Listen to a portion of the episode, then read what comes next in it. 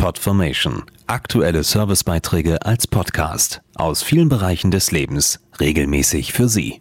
Heute Automobil. Einparken fällt manchen Fahrern ja recht schwer. Sehr hilfreich sind hier automatische Einparkhilfen, die heute immer mehr Autos haben. Genau dieses System spielt auch beim Abstandhalten eine wichtige Rolle.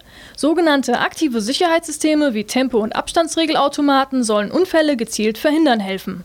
Der ADAC hat jetzt die Systeme bei sechs Mittelklasse-Autos getestet. Tempo- und Abstandsregelautomaten im Auto machen durchaus Sinn, weil wir Menschen ganz unbewusst in ein typisches Verhalten verfallen, das der Autoexperte Johannes Hübner beschreibt. Gerade bei dichtem Verkehr und Kolonnen mit höherer Geschwindigkeit zwischen 80 und 110 neigen Autofahrer dazu, schon nach 10 Minuten den Abstand vollkommen falsch einzuschätzen und viel zu dicht aufzufahren.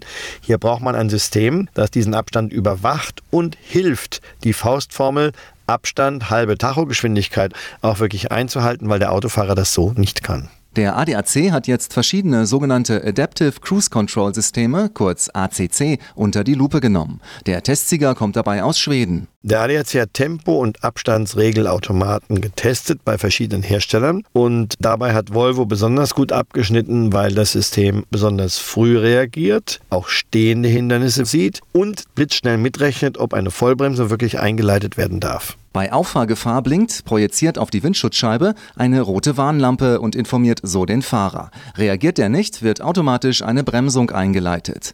Hinzu kommt eine völlig neue Sicherheitsinnovation. Auch wenn jemand plötzlich auf die Straße tritt, reagiert das radar- und kameragestützte System. Das erkennt auch noch Fußgänger, die auf die Straße treten, auch bei geringen Geschwindigkeiten und kann das Fahrzeug bis zum Stillstand abbremsen und damit das Leben dieses Fußgängers retten.